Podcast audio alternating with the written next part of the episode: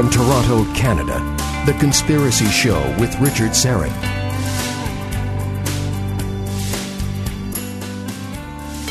And welcome to the Audio Imaginarium. Come on in, weary traveler, hang your cloak on a peg, grab a stool, and come gather around the fire. There are stories to be told, and you are among friends. And I am coming to you live once again from my little studio beneath the stairs here in Old Thornhill, just north of Toronto. Open lines this hour.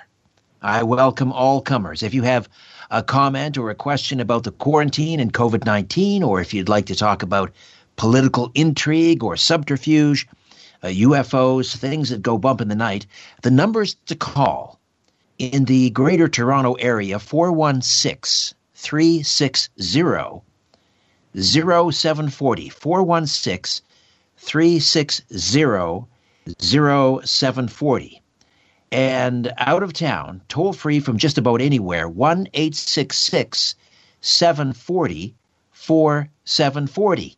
1 866 740 4740. Open lines this hour. Now, also this hour, Victor Viggiani from Zealand News Network is standing by for a quick word about the U.S. Department of Defense, which I guess it was Monday of this week, so six days ago, released uh, three uh, declassified videos of unexplained aerial phenomena. We'll talk a little bit about that. These go back to the New York Times article in December 2017. They were re- they were released along uh, at, at that time along with the article, uh, but they were all, they were also released uh, prior to that, sort of unofficially. So we'll uh, we'll delve into that a little bit. Also, this hour, I'm going to introduce you to artist illustrator Rick Forgas uh, down in Arizona. Rick and I have been working together on some projects, and he has some news about my website, strangeplanet.ca. So if you visited today or yesterday, you'll have noticed it looks completely different. I mean, absolutely completely different. We have done a complete overhaul and redesign, and Rick uh, will be here to uh, tell us a little bit about that. But also, it turns out, Rick Forgas has an interesting story to share about his uncle, who was a sheriff in Spring, Texas, back in the 1940s or 50s. His uncle, Charles Forgas, and the Roswell UFO incident. So, Rick Forgas uh, will be here with us probably towards the bottom of the hour, and as well, of course, we'll work in your phone calls. Uh, and again, at this hour, open lines 416 360 0740 in the Greater Toronto Area and toll free 1 866 740 4740. Coming up in the second hour, scientist entrepreneur Chris Burres returns to the program along with filmmaker Patty Greer to discuss the miracle molecule carbon 60, or at least the consumable form of carbon 60, ESS 60. This is the formulation that was used in the 2012 Paris study that doubled the lifespan of test rats. And uh, Chris and Patty were with me several months ago. They'll be back with a quick update. They're doing a new um, animal study or mammal study Carlos Cagina is my technical producer. Ryan White is the live stream producer. And yes, we are live streaming on YouTube tonight. My YouTube channel is, of course, Strange Planet. And I think we are just a handful, an eyelash away from hitting the magical 20,000 subscribers mark. So please uh, like it and hit the sub button there. Uh, okay, so on Monday, as I mentioned, the Department of Defense formally released three Navy videos that contain unidentified aerial phenomena. Enthusiasts were encouraged, though there doesn't seem to be a whole lot new there, but we'll find out. The Pentagon said it wanted to clear up any misconceptions by the public on whether or not the footage that has been circulating for a number of years was real. The videos, as I mentioned earlier, had already been leaked first in 2007 and then in 2017. Two were published by the New York Times, while the third was leaked by an organization co founded by former Blink 182 singer Tom DeLonge. After they were first leaked, some people claimed the videos showed alien identified flying objects. Victor Viggiani is the executive director of Zealand News Network and Zealand Communications. You can go to zealandcommunications.blogspot.com. zealandcommunications.blogspot.com, where you'll get the, the latest and finest news and opinion on UFO disclosure. Victor, how are you? Just fine, Richard, and it's great to be with you again. Okay, uh, likewise, thank you for coming on. So, mm. uh, as I mentioned, we have now the Pentagon sort of officially responding to these three videos uh, that were released in, in 2007 and 2017. We had earlier this year, we had the U.S. Navy commenting on them. Uh, and basically, they've said, yes, these are legitimate, these are not hoaxes. Uh, so, what's new here? Why is this news? Now the Pentagon is basically officially acknowledging, yes, uh, these are these are legitimate. They are unidentified. Well, what's new is the fact that um, we now have two agencies that are in lockstep with one another. That that is something that is that is relatively new. Um, the the Navy doing what it did uh, back back in 2017 after the uh, New York Times article was published, authored by uh, Leslie Kean and Ralph Blumenthal and Helen Cooper. It began sort of a, a cascade of information that was really unexpected. Uh, no one really had any idea that this was coming down the pipe. And it sort of sat in the doldrums for a little bit. Uh, it, it, was picked up by news agencies as a bit of a wow. And as is always the case, or usually, anyways, with stuff related to UFOs. It's uh, it's run up the flagpole and uh, it's given its own time and uh, on the air and radio. Television, commercials, so on and so forth, and then the flag goes down again. Uh, it just sort of it makes a, it, it peeks its head out of the hole and then it goes back, without any any real substance or, or any real kind of large discussion. And this is part of the news cycle that happens all the time, and it's sort of submerged for a while. And then all of a sudden, we get a, a thrust of information uh, from the To the Stars Academy, as you mentioned earlier, that they had a way of figuring it out. And we don't know exactly uh, how it happened, but they, they knew insiders within the Pentagon that they wrenched loose some of this information, and it was in video form. And the really puzzling thing is, how did the To the Stars Academy do it? We really don't have an answer to that question as to who they knew and how they were going to figure out how to get this information out. And that, we should, as, uh, Victor. Sorry yeah. for the interruption. We should just remind yeah. people first of all the the video in question, which right. is widely available online on YouTube, etc. But there may be some not familiar with it.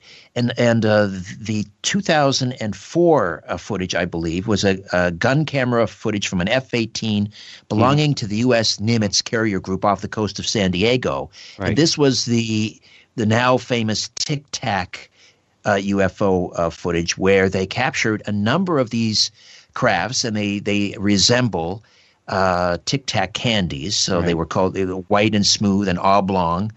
And uh, you can you can hear the commentary from the pilot as he's capturing this video footage. And uh, so that was from 2004. That was released sort of in concert with the New York Times December 2017 right. article you mentioned, which first uh, sort of identified this secret UFO study group within the Pentagon called ATIP, the Advanced Aerial Threat Identification Project. Right. Yeah. The the the video that was captured that you're referring to uh, basically was given credibility by uh, the F-18 pilot, David Fravor, and also uh, and another individual too. His name is is uh, is Kevin Day he was the uh, radar operator who first identified these things four days before the Fravor incident, uh, and he described what he saw in his uh, radar, which is the Aegis radar system, an extremely complex radar system on these battleships that are in the uh, in the Pacific Ocean. And what, what they saw and what he says is up to 12 of these things were initially seen moving all around the sky, and then it developed into hundreds of these things moving around in organized fashion. And right. that's when he. Uh, that, that's when he kind of uh, suggested that we intercept these things, or at least try to. And from that point on, it gets really bizarre because what occurred the pilots saw, anyways, they saw objects at 60,000 feet. And this is corroborated by, uh, by Day's testimony testimony also. These things are at 60,000 feet, and then within 0.78 seconds, they're at 50 feet above the water surface. And that estimated speed would be about 24,000 miles an hour, which is a, about 10 times the, the speed of sound. So, what they had is a completely anomalous uh, video of these things to begin with. And second of all, they had no way of describing these things because there was no precedent set in terms of what kind of technology that these pilots knew of or that anyone in the Navy knew of. And that right. led them to say to themselves, this is technology that we do not recognize. That was the first step in the Navy saying what it did after all this stuff came about. Now, the Pentagon, have they, in addition to acknowledging that this video, this is real, in other words, they're not saying that these are alien craft. They're simply saying, right. yes, this is actual video f- taken by a, a Navy pilot. But but did the Pentagon talk about whether they they consider these these um, these uh, UAPs or unidentified, unidentified aerial phenomena, whether they consider them to be some sort of a threat, whether they are worried about them, an incursion into U.S. airspace, uh, do they have anything to say about these? Well, it's always been the position of the United States military that these, whatever these objects are, uh, are definitely uh, in, uh, in sort of violation of airspace. That's the first thing that the all military um, agencies have admitted before. You know, Malmstrom Air Force Base uh, with the nuclear weapons, and, and, all of that. So they, they do consider these things a violation of their airspace. In their statement, they, they never really alluded to that. They never really said anything about uh, whether they were hostile or not. But the assumption is by a lot of the critics and by a lot of the people that are falling in line to say what these things might be, that that's where this whole alien or the hostile alien incursion threat comes from. And also, too, the uh, the ATIP program it says it right in there. It said it is a threat. So one of the reasons why they began the ATIP program was to investigate whether or not these things were a threat. And that's where Senator Harry Reid comes in. In his right. uh, attempts to bring about a funding of $22 million for the ATIP program, I think beginning in, in 2007 and supposedly ending in, in 2012 and three other senators backed up this information in terms of getting this stuff uh, to a special access program black budget with no debate on the floor of the Senate. So all of this kind of falls in line with, I guess they wanted to proffer this stuff as as a possible threat or possible uh, hostile actions by these craft. Now, why are they going to do that? Well, the one big reason that most people give is that, well, if we can define these things as a threat, that gives us a really good opportunity to pump more money into the military to protect uh, our skies because well, the United States government does. Yeah. Is there anything interesting to you uh, regarding the timing of this? Because it's been, what now, two years and about mm-hmm. four months since the December 26, 2017 New York Times article. Why now? Why, why this particular date in time? Well, that's something that uh, a lot of people have been discussing. Uh, there are a lot of uh, theories about, about that. I have my own, uh, but the other theories could be that because of what we're going through right now with this pandemic, that it's sort of a perfect cover to throw something out to the public. Just throw them a bone and see if uh, see if it works, and and hopefully because of the gargantuan and catastrophic implications of this pandemic, that will go. This whole thing will just go pretty much unnoticed. That's that's one theory.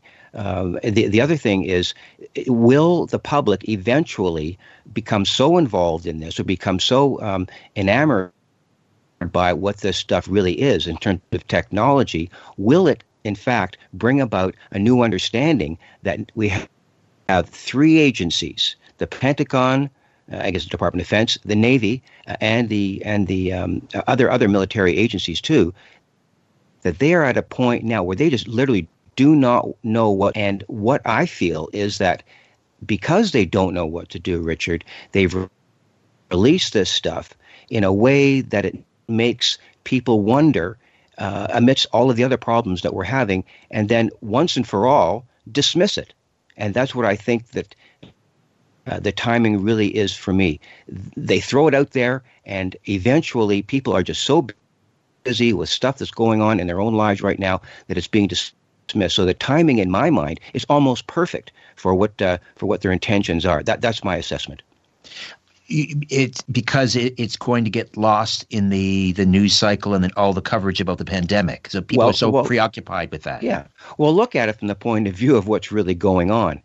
If in fact this thing is as real as it is, and the news agencies are doing what they are doing right now CNN, CBS, ABC, NBC, all of the major networks, every single major newspaper has covered this thing in one way or another. But is the question is, is there any large discourse, dialogue, conversation about this? The answer to that question is no. In spite of all the information that's coming out, it's almost a ho hum, Richard. Nothing is really being talked about. So if you want to develop a scare scenario or a threat scenario, it's not working very well because nobody's talking about it. The general public are pretty well apathetic about the whole thing, given whatever reasons, be it the pandemic or other reasons. There's really no point to what the news agencies are doing because it's not getting a reaction. Nobody in Congress is talking about this. Nobody in Parliament is talking about this. You get the odd uh, report on, on, on CNN here and there, but there is no large scale discussion about the biggest story in human history. Now, I find that really incredible, and I find it very hard to believe. So, do you think now going forward it's going to be easier for U.S. Navy pilots or other uh, Air Force pilots to start talking about this? Publicly? Yeah, I, yeah, I think uh, the, the Navy did a couple of things. First of all, you know, they released uh, their videos uh, with the three videos that were there, and not only did they release the videos, Richard, what they did do is they changed their policy from keeping all pilots in cl- in close rein in very very tight rein, forbidding them to talk about the whole encounter um, scenario of UFOs or UAP, whatever you want to call them. They've completely done a 180 degree turn, and they've allowed their pilots not only to report these things to their superiors, but they're allowing the pilots to talk publicly about that. And that is something that is absolutely earth shattering. Even commercial pilots for the major airlines don't, don't allow uh, their pilots to do this. So for the Navy, to begin a process whereby their pilots can actually come out and talk freely about that, that's a huge step. Now, what does that mean? Well, first of all, I think it means that you're going to have a cascade of pilots within the Navy and possibly other military agencies saying, listen, I'm seeing these things all the time. And from any discussions that we've ever had with anyone regarding what happened back in, in 2004, this stuff is happening virtually every single day. So, right. how many pilots will, will be coming forward about this if this freedom is allowed?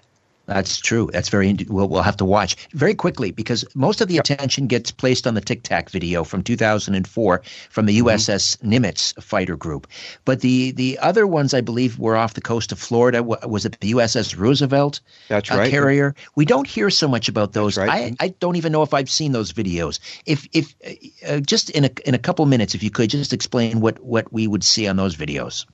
Well, what you're seeing is is uh, some very similar behavior. One of the one of the um, the accounts of one of the pilots that uh, that, uh, that that were sort of speaking about this, he described it as a ping pong ball hitting a wall. Now, what does that mean? Well, if you know what a ping pong ball is, and you throw it at a wall, and all of a sudden it hits the wall and it comes back in the opposite direction without uh, without any kind of uh, halting motion at all. It just literally stops and bounces back. And what we see there is, uh, uh, uh, I guess, a, a, flight maneuver that if there is some kind of being inside of that particular craft that it stops instantaneously at high speed and then reverses course automatically, whatever being is inside of that is going to be exposed to excruciating g forces. So there must be some sort of technology involved if these things are not from here that allows these craft to um, to perform these kind of ping pong ball maneuvers. And I think that's one of the things, one of the characteristics that that um, example shows. Now, in the case of the USS Nimitz, there were reports from the pilots that uh, a black helicopter, a mm-hmm. uh, bit of a cliche, but it was a black helicopter landed on the Nimitz and. Mm-hmm. Uh, within minutes, really, um, despite the fact I think they were about 100 miles off the coast of California, Baja California, this helicopter appeared out of nowhere, basically absconded with the the the, uh, the footage and the radar um, tapes or whatever they're they're recorded on, and flew off. Uh, were there any such? Was there a similar situation? Was there a similar situation on the Roosevelt? Did did a mysterious helicopter show up and take the footage? Not not that we have any reports of. The one you're referring to uh, is by the radar expert Gary Voorhis, and he was very descriptive in his, uh, uh I guess, assessment that all of the data that was on the, uh, the, the recordings was absconded with and erased. Uh, we have no information at this point that anything uh, at the, on the Roosevelt was absconded with or erased or or, or, data eliminated. There's no information about that. But Gary Voorhis is extremely specific about his uh, the demands placed on him to hand over everything all right, Victor. Well, we uh, we will wait, I guess, for the next word from either the Pentagon or the Navy, or perhaps another article from the Times. Maybe something from Tom DeLonge, another another leak of a video. Uh, we will we'll have that to look forward to, hopefully, in the next couple of months. Always a pleasure, Victor. And again, the website is where they can read the uh, the news on UFO disclosure. ZlandCommunications.blogspot.com. Thank you, my friend. You're most welcome, Richard. It was a pleasure being with you again. All righty. When we come back, artist illustrator Rick Forgus from Atomic Werewolf Studios down in Arizona with a few words on my website and his uncle, the late Sheriff uh, Sheriff Charles Forgus, and his possible involvement in the Roswell UFO incident of 1947. Back with more of the Conspiracy Show. Stay with us.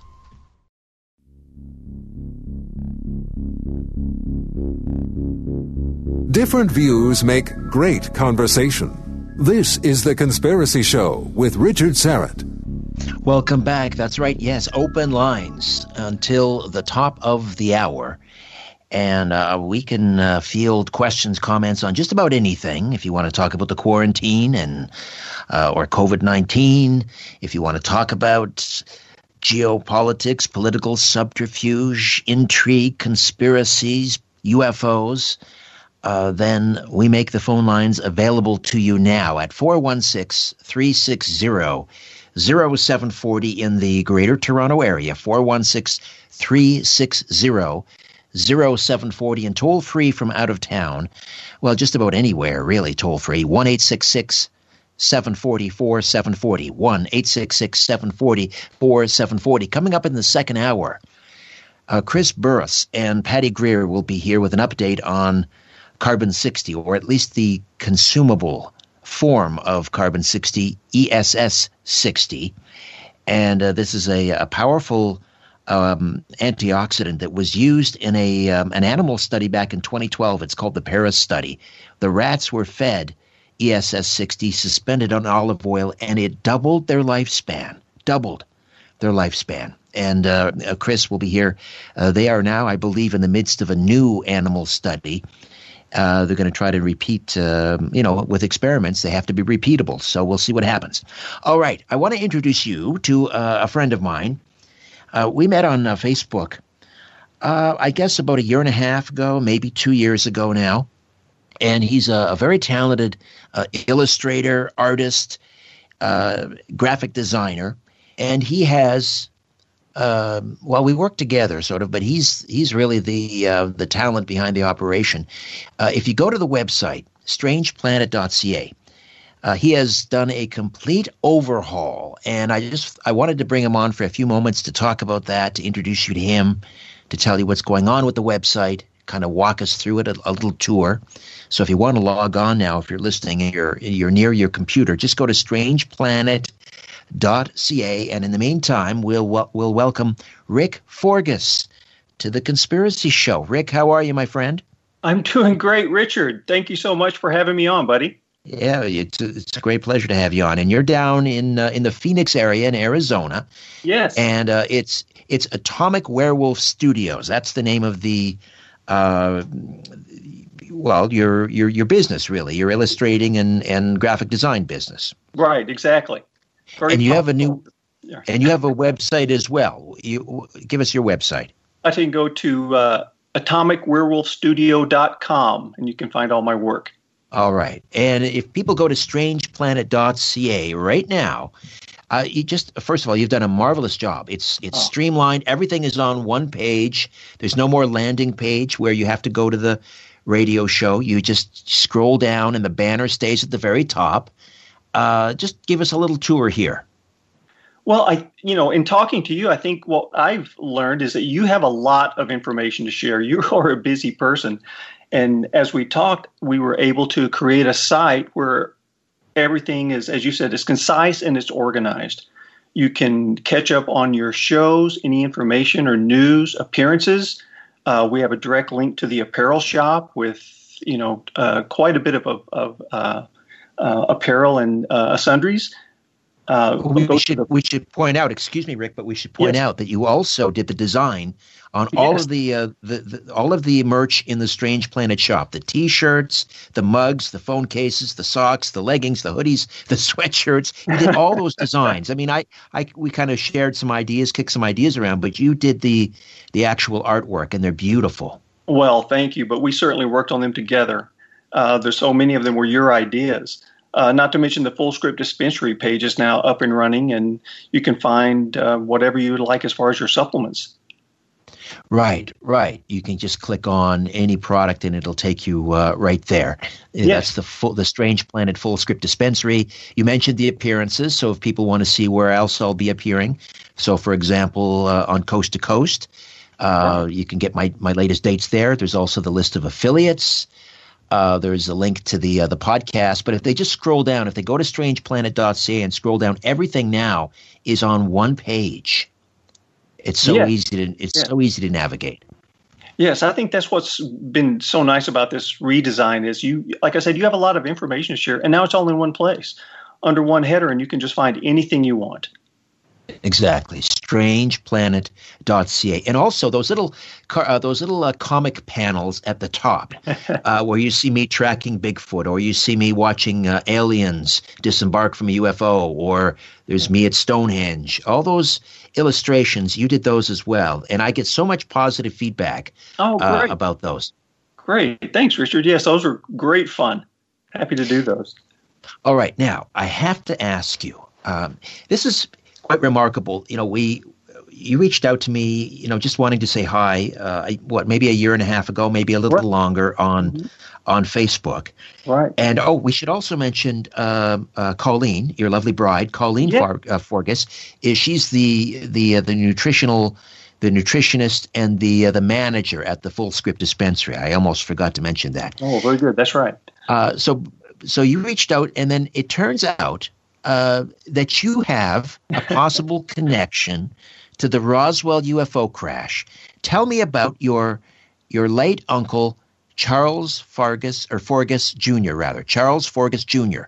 Yes, well, uh, it was interesting. I received a call late one night in 2017, uh, and the gentleman on the phone, his first words were, "Please don't hang up on me.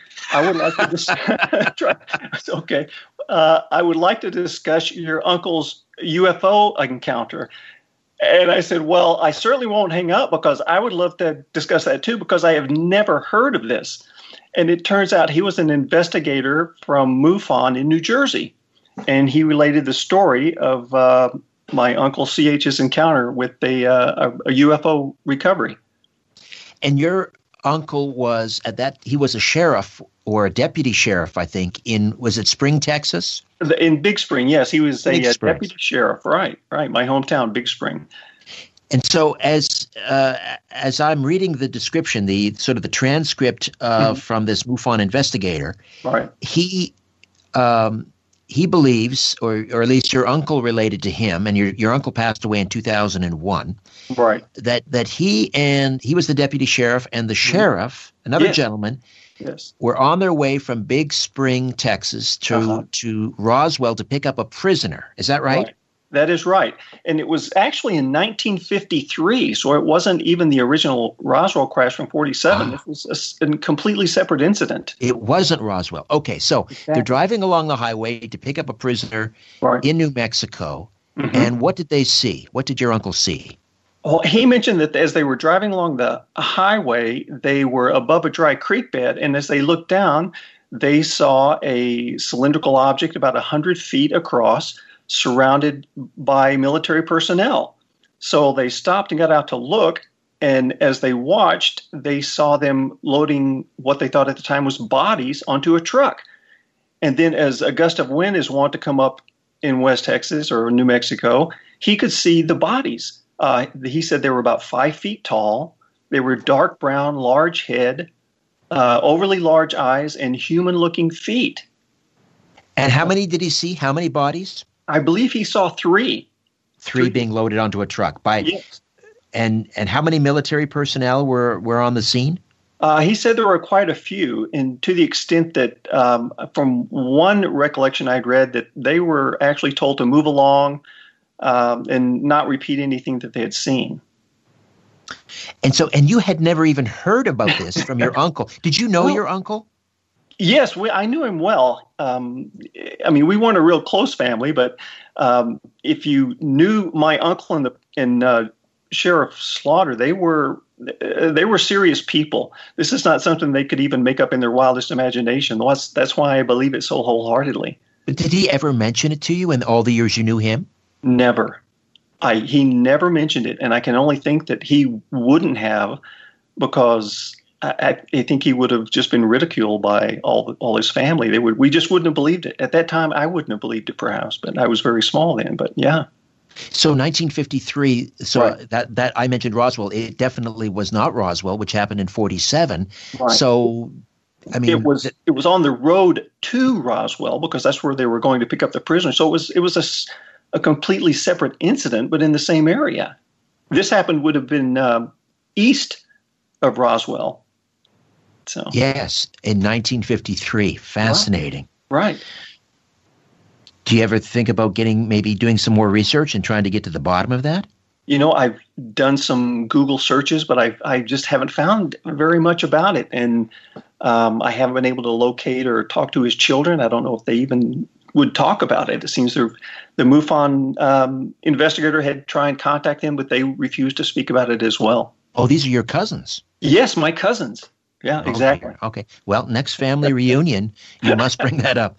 Uh, Rick, a fascinating story. We'll delve into it another time when we have more time. But uh, again, thanks for the great job at on strangeplanet.ca. We're doing the official unveil right now, strangeplanet.ca. And uh, I hope people like it, and uh, I look forward to their feedback. Thank you, my friend. Be well. Thank you, Richard. Talk to you soon. All right. Bye bye. Rick Forgus, Atomic Werewolf Studios. When we come back, more open lines right here on The Conspiracy Show. My name is Richard Syrett.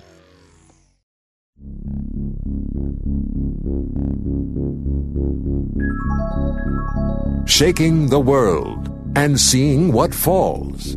This is The Conspiracy Show with Richard Syrett. Welcome back. Coming up in the second hour, Chris Burres and Patty Greer will be here with an update on the miracle molecule, carbon 60, or the consumable form called ESS 60. And uh, it is a mega oxidant said to be 172 times more potent than vitamin C. And again, uh, in the uh, now famous 2012 Paris study, it extended the life of rats, the test rats. Uh, well, they lived twice as long which is uh, quite remarkable. So we'll get an update from Chris Burres and Patty Greer uh, just after the top of the hour coming up here. Right now, open lines until the top of the hour. And the number is to call again 416 360 0740. 416 360 0740, toll free from out of town, 1 866 740 4740. 1 866 740 4740. Let's go to uh, Michael in Long Island this evening. Michael, welcome to the Conspiracy Show. How are you? Oh, well, I guess not too bad. Uh, before I talk about what I want to talk about, uh, what, is there a Toronto station that Coast to Coast is on anymore? Uh, it's been temporarily suspended, as far as I know, because of uh, local coverage of uh, the pandemic. Oh, I see. So I have to look for probably CKTB or WBEN in Buffalo or something like that. Well, you might have to go. Yeah, you might have to go to the U.S. because I believe all of those stations in Ontario that were carrying it have temporarily suspended it. I'm doing the show from home. Actually, I'm connecting Oh, directly so with the LA You don't have, LA you know, studio. Robert Turner helping you out or something. no, no. Okay. Um, the topic uh, tonight is um, I just heard recently on Coast to Coast, maybe like two months ago, I don't even remember. Uh, the lady's name is Yvonne Casa or Casa, and she's the one that wrote the, a book called Touched by the Light. The impression I got of that book listening to Coast to Coast was that they were all about near death experiences. But the next day, we looked into that book. First of all, I got it from the CNIB. It's read by uh, a, a talker, a synthesized talker. It's more than just near death experiences, you know, about visions and mystical experiences and meditation and uh, a lot of stories from her patient. So, what do you say about that, or have you heard that interview? I have not. Um, I'm not sure who interviewed her, but um, you know, I've done countless shows on not countless, but so um, so many I've lost count uh, on on NDEs as we call them, near death experiences. Both on this show, I've done some on uh, Coast to Coast. Uh, I've done uh, many many shows on on past lives. Uh, although I think I've made it abundantly clear over the years, I I do not subscribe to reincarnation. It's simply not part of my Uh, my- my belief system. discussed yet in this book, and I don't necessarily agree with everything of this book, but uh, I, I found that uh, the book so far is about a lot more than just NDEs or uh, that she had three near-death experiences in her life. Was there anything in that book that resonated with you personally, Michael? Well, I wish it's. Uh, I, I was uh, amazed at how well, uh, I guess, written that book is. That she's into everything from clairvoyance to.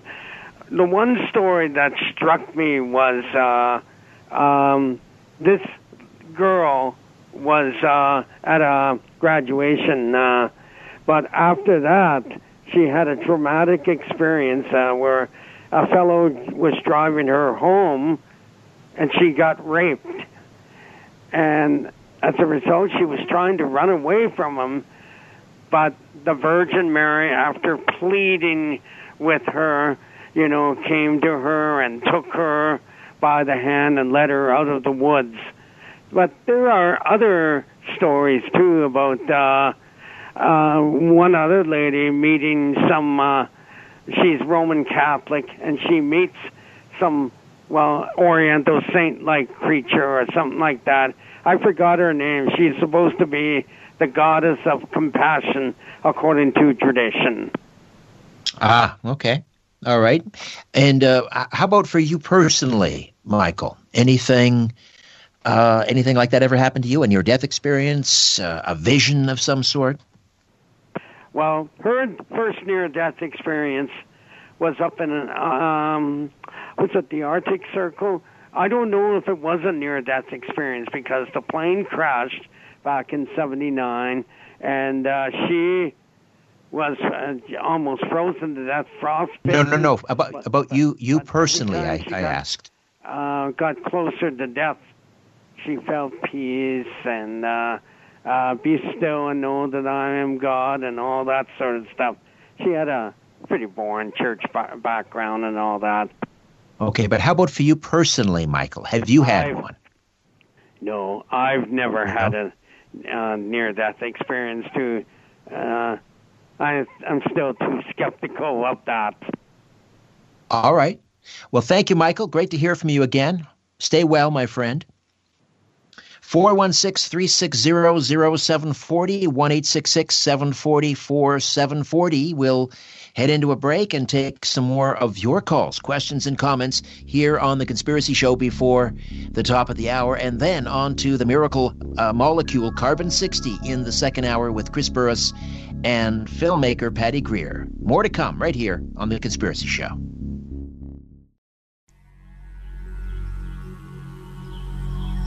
You're listening to The Conspiracy Show with Richard Syrett. All right, we are back. Open lines, 10 minutes, and then uh, then we are on to other matters. So get it said. I'm, I'm never sure when we'll have another opportunity for open lines. Uh, we can talk about the uh, the quarantine. When do you think it'll be lifted, and when do you think it should be lifted? What businesses do you think should open up before too long? I certainly um, have my opinions about this. I started tweeting probably close to a month ago about the need for, at that time, about the need to form, and I was sort of directing my comments towards the uh, the Premier of Ontario, and the need for an economic task force. And again, that was about a month ago. They should have been doing that at the same time. And I, and I'm I'm, I'm not telling anyone to be reckless. I'm not saying to go against any protocols. We have to follow the protocols. I'm just saying we need to figure out they should have had an exit strategy very uh, soon after the lockdown started. How are we going to start opening up the economy? How can we do this in a way that will mitigate risk, but at the same time save our economy from going over the cliff? my greatest fear is not the virus, it is the potential for the irreparable harm we have done not only to the, to the provincial and the national economy, but the global economy. And my fear is that the cure is going to end up being far worse than the disease. Let's let's not forget that if we head into a if the United States, for example, were to head into a uh, a deep depression, they would take the world economy down with it and poverty kills.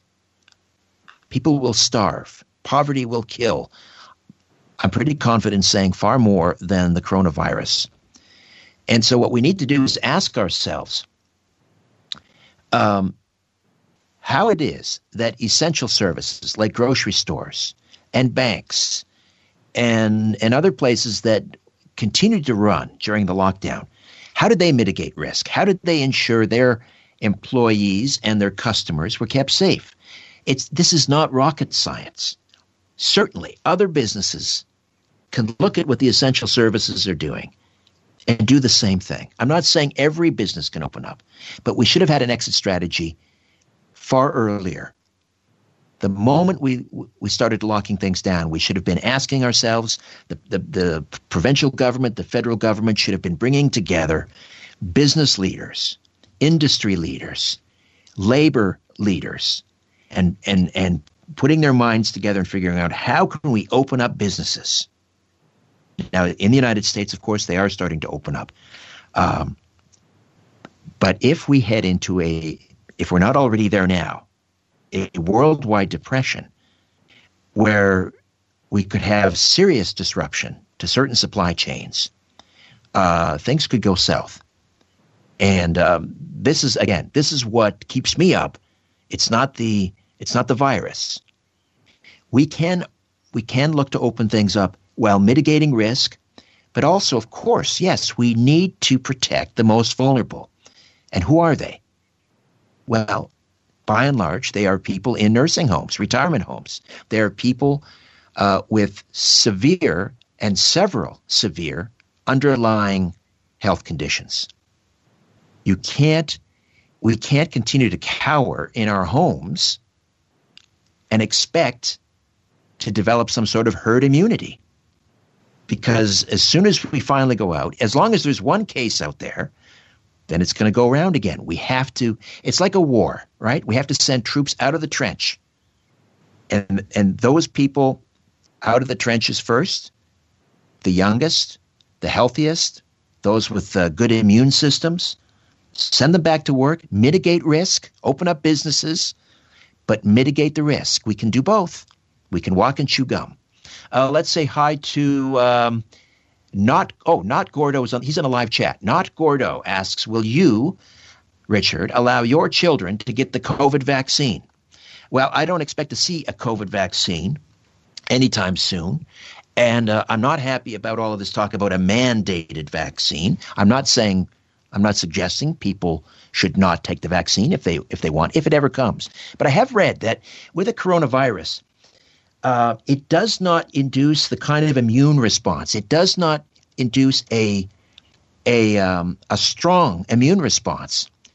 And so I have read a number of epidemiologists and immunologists saying that don't hold your breath for a, an effective vaccine for COVID because that type of virus does not elicit a strong immune system, uh, a, long, a strong uh, immune response. I would not be interested in a Bill Gates sponsored mandated vaccine. If they were to introduce that into Canada, I would have to seriously think about relocating, quite honestly. Now, Thinker in the live chat is asking for my thoughts on new gun, gun control measures in Canada, which are currently being passed. Well, my understanding is that they have, uh, and this, of course, came in um, in the wake of this horrible uh, massacre, shooting massacre in Portapique, Nova Scotia, 22 dead plus the shooter. Uh, right off the heels of that, incredibly cynical, um, opportunist move by the uh, the government to, by an order in council, by a cabinet decision, not even in front of parliament, putting it to a vote. Appalling, absolutely appalling. Uh, but my understanding is that they've walked back uh, on a lot of the uh, the measures that they were trying to institute, which was basically banning, in many cases, guns that are already illegal.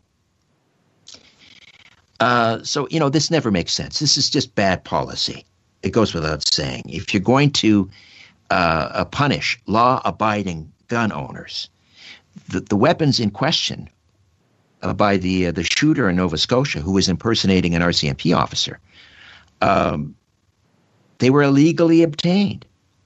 Do you think gang members are going to stop using these banned weapons? No, they're going to take these weapons out of the hands of legal conscientious, responsible uh, gun owners. This is always the way. It's just bad policy. It doesn't work. They know it doesn't work. Uh, it's pointless, but it's uh, it's demonstrating action, and it's a very cynical ploy. Uh, but but I believe that uh, most of the more stringent measures they have since walked back because they got such a negative and overwhelming negative response. Coming up on the other side, an update on the miracle molecule carbon 16 with Chris Burres and Patty Greer. That's uh, next on The Conspiracy Show.